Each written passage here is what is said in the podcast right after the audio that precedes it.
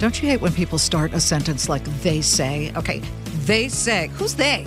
Well, they say if you want to launch a successful company, you can either invent something, create something, or you can totally disrupt something that already exists by making it so much better than anything else out there that the world has no choice but to go with yours.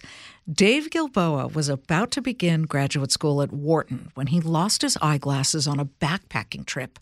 By the time he got to Wharton, which by the way is not cheap, he was so reluctant to spend the money on a new pair that he went the entire semester squinting and further strained his eyes. But there was one thing he could see very clearly a group of his classmates who felt like he did about wanting to start a business. So together, they came up with the idea of affordable yet still fashionable eyewear that people could peruse and buy online. However, just because they thought it was a good idea didn't mean that everybody else was like, oh, you guys rock. That's amazing. Here, let me give you money to start it up. Okay, after bringing the concept to his professors and potential investors, most of them pretty much oppose the idea of purchasing a pair of eyeglasses online. So, with no takers, what do you do, right? Each of the students cobbled together $30,000 apiece to give life to their idea, and in 2010, Warby Parker was born. Since then, the optical eyewear maker has revolutionized the way the world orders glasses. You got pop stars, Rihanna, actresses Reese Witherspoon, Jessica Alba, and oh, yes, and Liz Claman. They're just a few of the names Warby Parker counts as fans. But what did it take to found, germinate, and then grow Warby Parker, which today has just over 200 brick and mortar stores, as well as its hugely popular website? Warby Parker co founder and CEO Dave Gilboa is here to tell us because, Dave, first of all, thanks for coming on. You and I go way back. We're both Cal Berkeley graduates, but you know, I was there when you guys were first starting this, and I believe you came on the show. We were among the first business networks to interview you. Back then, you were tiny, and you're huge now. Yeah, thanks, Liz. Uh, thanks for for having me on, and and um, yeah, it's been fun staying in touch with uh, you number of a number of folks um, who um, we've interacted with at various points in our journey, and uh, yeah, we're now 13 years old as a business. Half the time, um, you know, we we feel like we're still working out of our apartments and kind of a scrappy startup growth mentality, and and then half the time it feels like we're running a big company. Um, but uh, yeah, it's been uh, been a, a fun and uh, interesting journey over over the last 13 years. Well, I would think fun, but also trying, and and that's what we love to talk about here on Everyone Talks to Liz is the climb. But you know, I'm thinking right now you guys are publicly traded. You've got a billion plus market cap, and it's very easy to look at Warby Parker, and I see them on the corner of Sixth Avenue and 48th, 49th. They're everywhere, and I have them, and I think most people would look at that and say, "Oh, wow, that Warby Parker, it's huge." But it started off with just a single idea. Let's go back to that single idea and how you guys all came up with sort of creating it and making a gel as far as buying glasses online. Sure. Um, yeah. So um, I've been working after uh, I graduated from Berkeley. Um, uh, nice to uh, to chat with another Cal alum. Go Bears. Um, I worked in consulting and, and finance for, for a few years and then decided to go back to school and took the opportunity to uh, take a few months off and backpack around the world. And so um, I handed in my company issued phone, uh, which was a BlackBerry at the time, uh, on my last day of work. And I traveled for six months, living in hostels with no phone. Um, and along the way, I lost my only pair of glasses. And so I came back uh, to the States, about to start as a grad uh, student at Wharton. And I had to buy two things a new phone and a new pair of glasses. And I went to the Apple store. The uh, iPhone 3G had just come out, and I oh paid $200 for this magical device that you know, did things that I uh, could never even uh, have have imagined. Uh, and uh, then I realized I was going to have to pay seven hundred dollars for a new pair of glasses. Whoa, whoa, whoa! Technology. So, that much for the phone, but 700 for the glasses.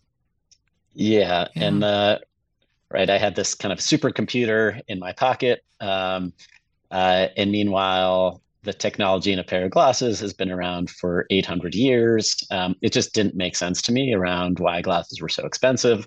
Um, and so, uh, being kind of a, a, new student at Wharton, I started complaining to everyone who would listen to me, including all my new classmates, um, about why glasses were so expensive, and realized that there were a lot of other frustrated uh, glasses consumers. Um, and coincidentally, um, the uh, the classes at Wharton, it's 850 people, um, are uh, divided into groups of six students each, called learning teams, where you take all your first year classes together. Um, and uh, Andy Hunt, uh, one of my learning team members, uh, he had lost his glasses so many times, and he was buying. Every, this was in 2008. Um, he had started buying kind of all other uh, parts products for for parts of his life online uh, including shoes on Zappos, uh, more and more products from Amazon, sure.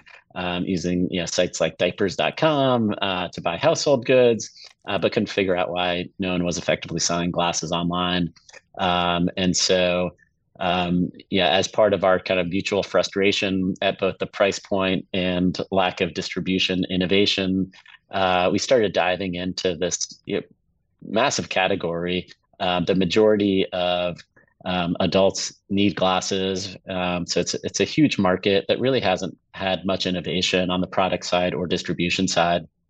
And uh, linked up with uh, two of our other friends and, and classmates, uh, Neil and, and Jeff, um, and really dove into uh, this market and and um, were kind of blown away by uh, the the, uh, the, the size of the market, the margins, the low customer satisfaction, um, and so it just felt like there was an opportunity to um, approach this category in a different way, and uh, that it was there was this unique moment in time where you could leverage the power of the internet for the first time um, to build a brand, to reach uh, consumers throughout the country and throughout the world mm. in a really capital efficient way um, and be able to to sell glasses in a way that wasn't possible even a few years earlier.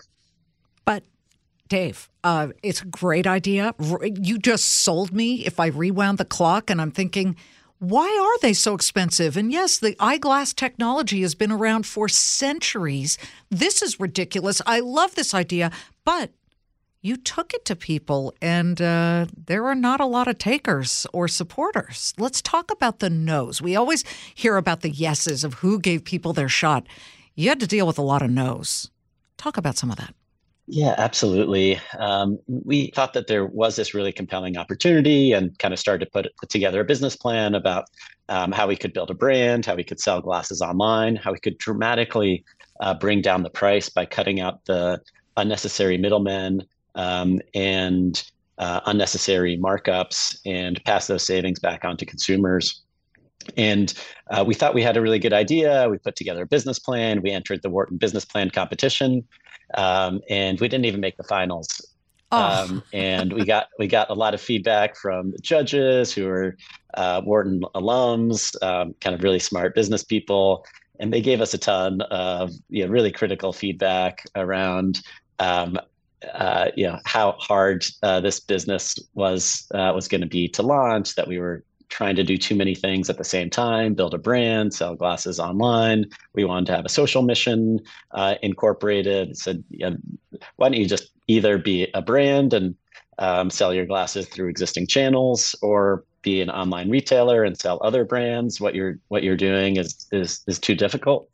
Um, and then we, you know, uh, kind of surveyed all our other uh, Wharton classmates. We talked to every professor at at school, and and um, yeah, a lot of people um, kind of poked holes and told us, well, if this is kind of a good idea, someone would have already done it. Um, oh, and wow! Uh, Let's. Can I stop you right there? Yeah. When absolutely. people ask you today, what do I do when somebody tells me if it were so great, somebody would have already done it, and and it, they just get negative feedback in their face. What do you advise those would-be entrepreneurs? Yeah, that it it's easy for uh, it's much easier to be a critic uh, than uh, an innovator. Amen. And um, you know, every big business, every uh, great organization, every new product um, has started by um, someone thinking that uh, they they have a better solution than what uh, currently exists, and um, that um, you know shouldn't just ignore uh, ignore uh, negative feedback and and have um, kind of selection bias in, in what you listen to uh, versus what what you don't. Um, but that it's it's much easier for people to poke holes in things than um, kind of imagine a world looking different than than the one they're they're used to. Um, and to be a great entrepreneur, to be a great uh, um, you know, founder, uh, you need to have that uh, imagination and, yeah. and you need to be able to um, you know change the your uh, change the the future uh, to much to look much more like your um, your vision and your imagination than um, other people um, may be willing to um, uh, to kind of make that leap. Yeah. This is Everyone Talks to Liz, and we will be right back. We're driven by the search for better, but when it comes to hiring, the best way to search for a candidate isn't to search at all. Don't search, match with Indeed. If you need to hire, you need Indeed. Indeed is your matching and hiring platform with over 350 million global monthly visitors, according to Indeed data, and a matching engine that helps you find quality candidates fast. Ditch the busy work. Use Indeed for scheduling, screening, and messaging so you can connect with candidates candidates faster. Join more than 3.5 million businesses worldwide that use Indeed to hire great talent fast. And listeners of this show will get a $75 sponsored job credit to get your jobs more visibility at Indeed.com slash Claman. Just go to Indeed.com slash Claman right now and support our show by saying you heard about Indeed on this podcast. Indeed.com slash Claman. Terms and conditions apply. Need to hire? You need Indeed. Well, as we continue with your path here, you got people saying, forget it. Somebody would have done it already if it were such a great idea. So you guys cobbled together capital. What was the first stumbling block you encountered when you started to put it all together? Because the original idea was to launch it online. And I, I would imagine when word of mouth started to spread, you suddenly got kind of steamrolled by the demand. And I always tell people, you know, you got to be ready. You can't just say, oh, well, you know, we got this much inventory and we'll see what happens. You have to be ready. And it is a fine line that you must tightrope walk without ordering too much versus not having enough. Yeah, so uh, I can I can say um, that we were absolutely not ready for for launch. Um, uh, we you know we we talked to a lot of people um, who had started companies, and they told us that you know just because you think this is a great idea doesn't mean that anyone else uh, does, and um, yeah, these businesses take a really long time to generate awareness and build scale, and so we really tempered our expectations and uh, we kind of joked that if nothing else, my mom would buy hundred pairs of glasses from us uh, to make us feel feel good about uh, kind of the you know the time that we've invested in this. Um, and we were we were full time students working out of our apartments. We didn't have any employees. We didn't have an office. Um, um, and as we were getting ready to launch, uh, we were able to secure uh, these great uh, launch placements in GQ and Vogue. Um, and uh, we really underestimated the the power um, of those publications and the credibility um, uh, from being featured in in uh, great media sources like mm-hmm. that. And so um, we, you know, our website, we were still working on it, still had a bunch of bugs in it. So we waited until four in the morning, the night before GQ came out, um, and uh, launched our site. We didn't even tell our parents or our best friends that the site was live, but we wanted um, uh, you know our website to be up in case you know when someone received that uh, you know GQ in the mail or bought it on the newsstands. Um, they read about us and and they wanted to go to the site and sure. uh, hopefully place an order. Um, and I was sitting in class the next day. Um, and I had my phone set up to uh, be receive a notification uh, every time we got an order. Um, and a few hours after we launched our site, uh, got got that first buzz and got super excited. And, yeah. Uh, yeah. Uh, reached out to Neil, Jeff, and Andy, my co-founders, um, and then five minutes later, got another buzz, and then another buzz, and another buzz. um, and I was sitting there in class, and uh, all of a sudden started freaking out because I realized that we had taken more orders than we had inventory for, um, oh. even in kind of that first day and that we we never contemplated having any sort of sold out functionality or waitlist functionality on the site. Um, that was never a, a feature that uh, we thought we would need. Um, and all of a sudden, we were in this uh, place where we had to call an emergency meeting. Uh, we uh, were debating do we take the website down? Uh, do we just keep taking orders indefinitely? And while we're having this discussion, orders just keep pouring in. Um, we had one uh, developer who was a contractor that we called. He was able to quickly put out some um, sold out functionality, waitlist. Um, and all of a sudden, we had a waitlist of 20,000 customers. Stop. And it was just all hands on deck. Stop. Were you yeah. flipping out of your mind? Yeah, I mean, it was uh, exhilarating and terrifying, and uh, you know, we had a, full range of emotions, and you know, we grabbed you know any anyone we knew, brothers, sisters, uh, girlfriends, cousins, anyone that had a couple free hours that could help us process orders, respond to customers, fell asleep every night with a laptop on my chest, um, just responding to customer emails, trying to get back to as many people as possible. Well, I was imagine um, they were unhappy if they couldn't get their order filled. And I've talked to a lot of very successful retail people who said, like, it can be almost a kiss of not death, but certainly early early death or disease if you go on Oprah as one of the favorite things and you're not ready for the onslaught because people get upset. So, did you do a lot of customer service where you'd call up and apologize? I mean, how do you deal with that? Yeah, we felt um, we felt terrible that uh, these early uh, um, these early customers who were really taking a bet on on us as a brand, us as as founders, um, that we were disappointing them because they tried to buy glasses and we told them it was going to be either weeks or months before uh, we had enough inventory that um, uh, that we could send them their uh, their their product. And um, so we ended up um, the, between the four of us founders, we reached out to personally reached out to every single person on the wait list, offered uh, uh, you know, both an apology and just transparent transparency into what was happening. We gave away, even though uh, you know we hadn't raised any outside capital, and uh, we're trying to pour every dollar into getting new inventory uh, to service demand.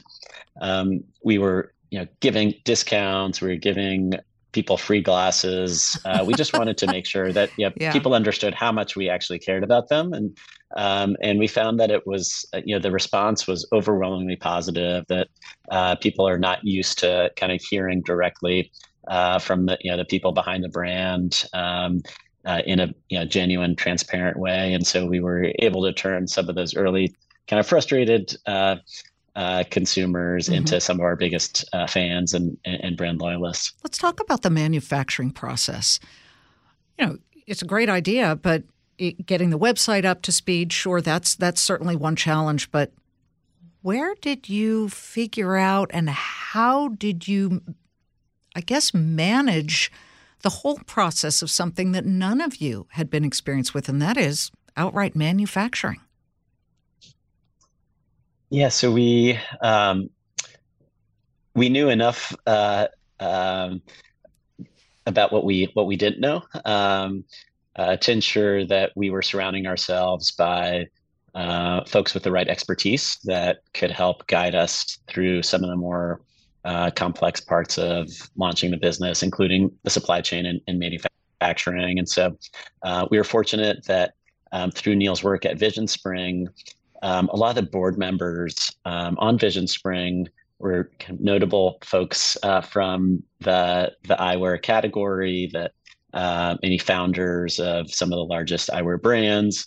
Um, and so we were able to leverage some of those relationships for introductions to um, uh, you know, some of the highest quality uh, frame manufacturers and optical labs in, in the world. And, and that was hugely beneficial in um, ensuring that uh, we had access to the highest quality materials, highest quality production lines, um, and that helped us get off the ground. And uh, then one of our first hires was someone with 20 years experience designing um, and developing um, eyeglass frames. And um, over the years, we've built a world-class manufacturing team. Now we have uh, two optical labs, one in Sloatsburg, New York, one in Las Vegas, that mm. uh, produce the majority of our products. Um, um, and so we've uh, kind of focused on bringing a lot of that uh, manufacturing and logistics expertise in house so that we can control uh, the speed and the quality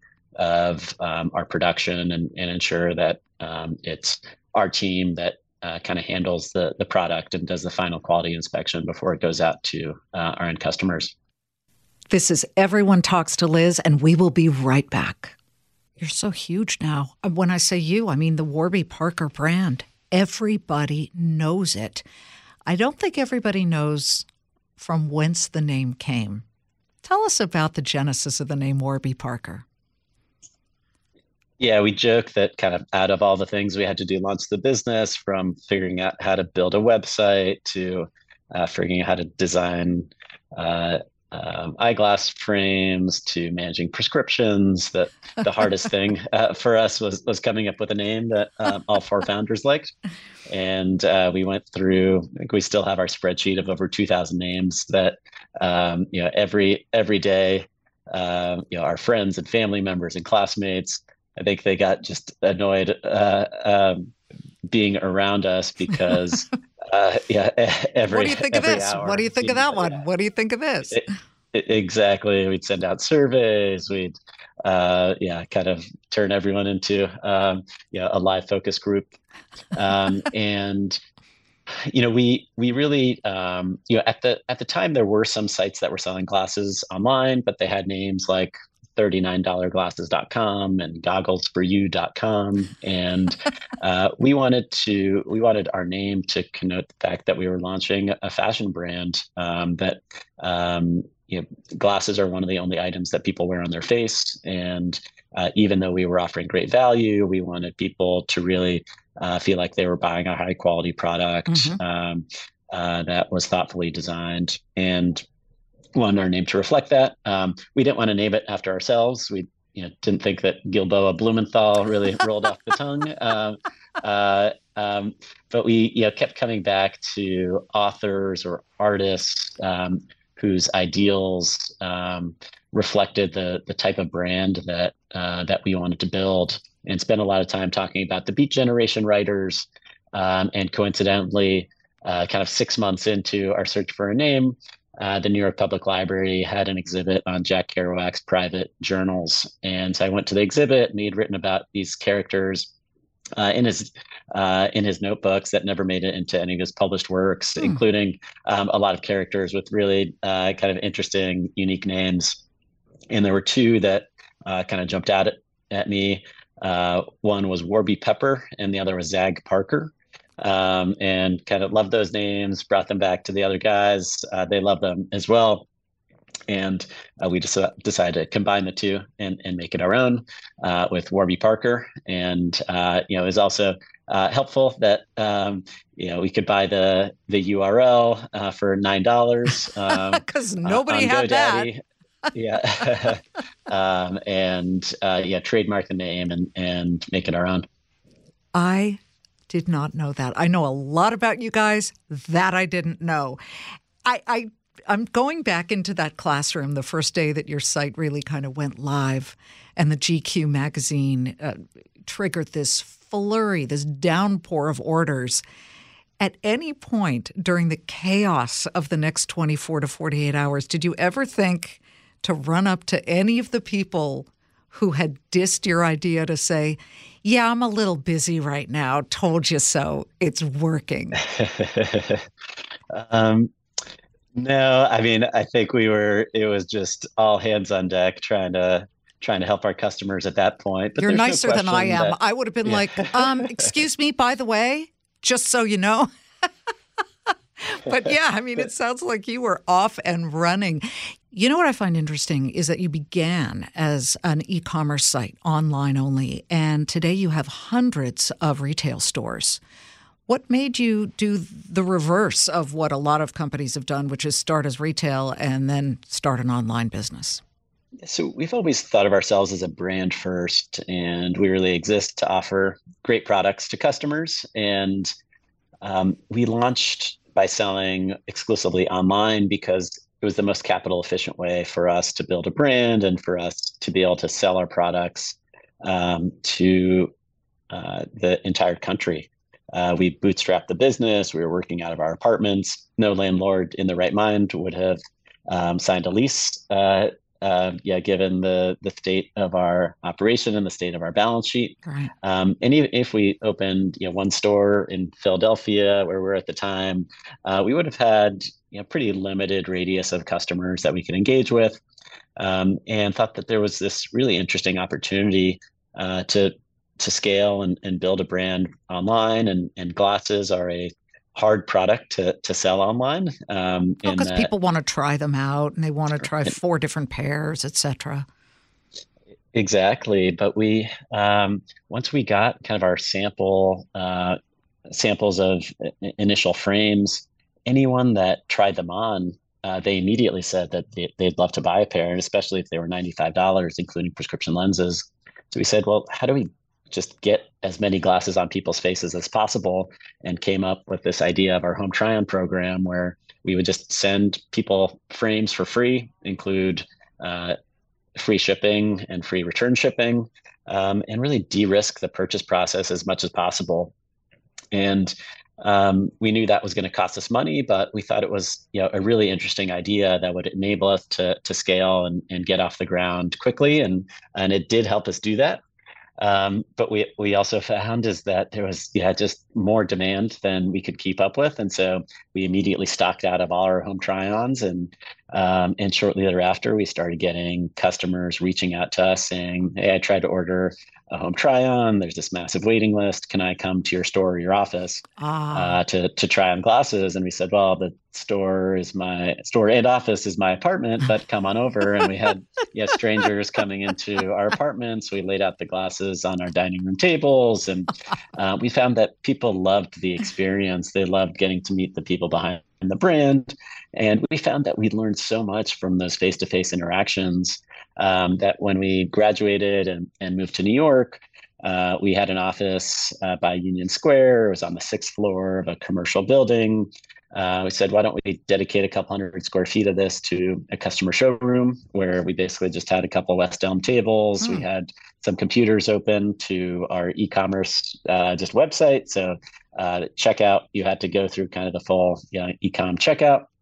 Uh, but all of a sudden, we had hundreds of people a day uh, coming into our office to try on those glasses and, and buy glasses, and it was generating millions of dollars a year in, in sales. Um, and then that gave us the confidence to open up some pop-up shops. We bought an old yellow school bus that we gutted the uh, the interior and turned that into a store, and had oh, a bunch cool. of our team members just drive around the country and wherever they parked. Uh, that was where where our store was for the day.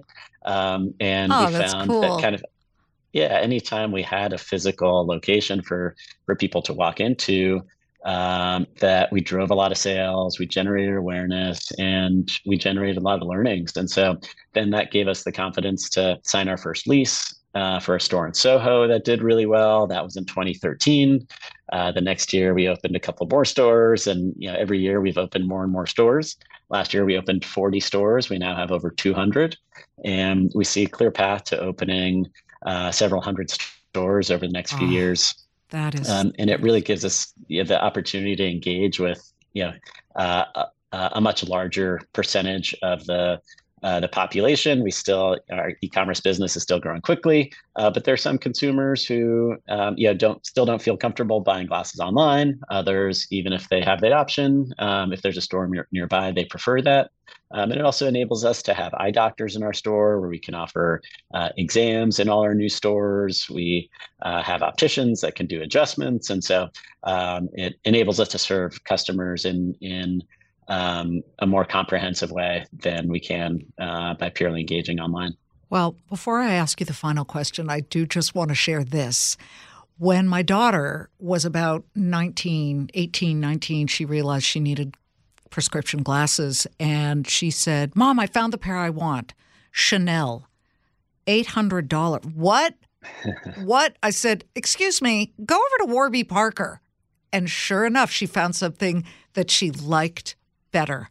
And I was so relieved. So, my thanks to you because $95 plus the prescription was just phenomenal. But as we finish, I Dave, you know, is there anything that you wish you knew then when you were starting out the company that you know now?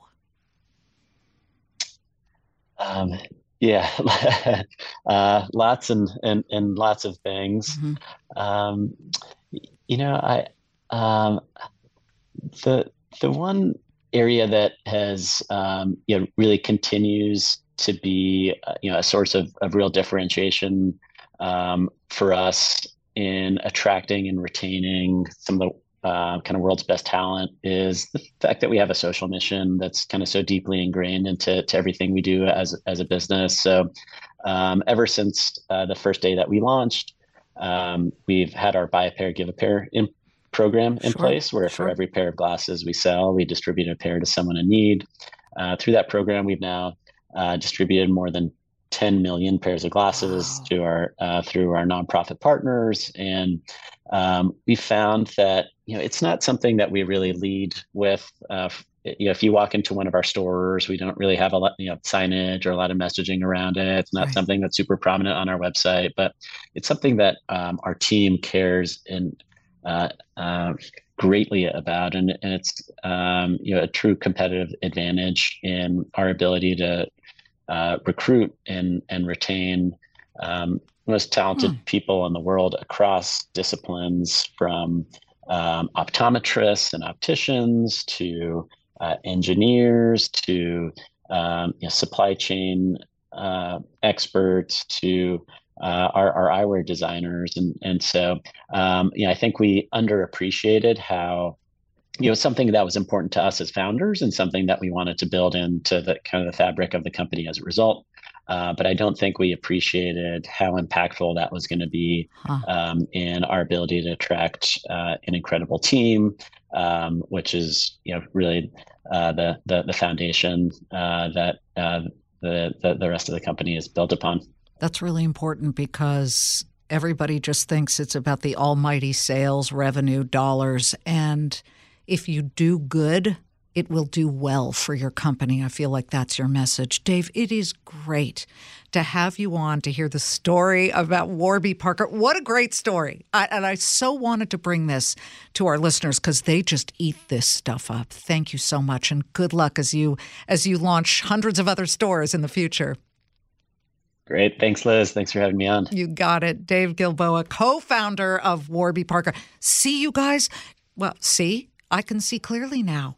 And I hope you can too, what it takes to come up with these ideas and especially what it takes to absorb and then maybe even reject the negative feedback around you that some people may throw at you. Okay, just keep going, one foot in front of the other, and never say die. I'm so glad you're tuning in once again.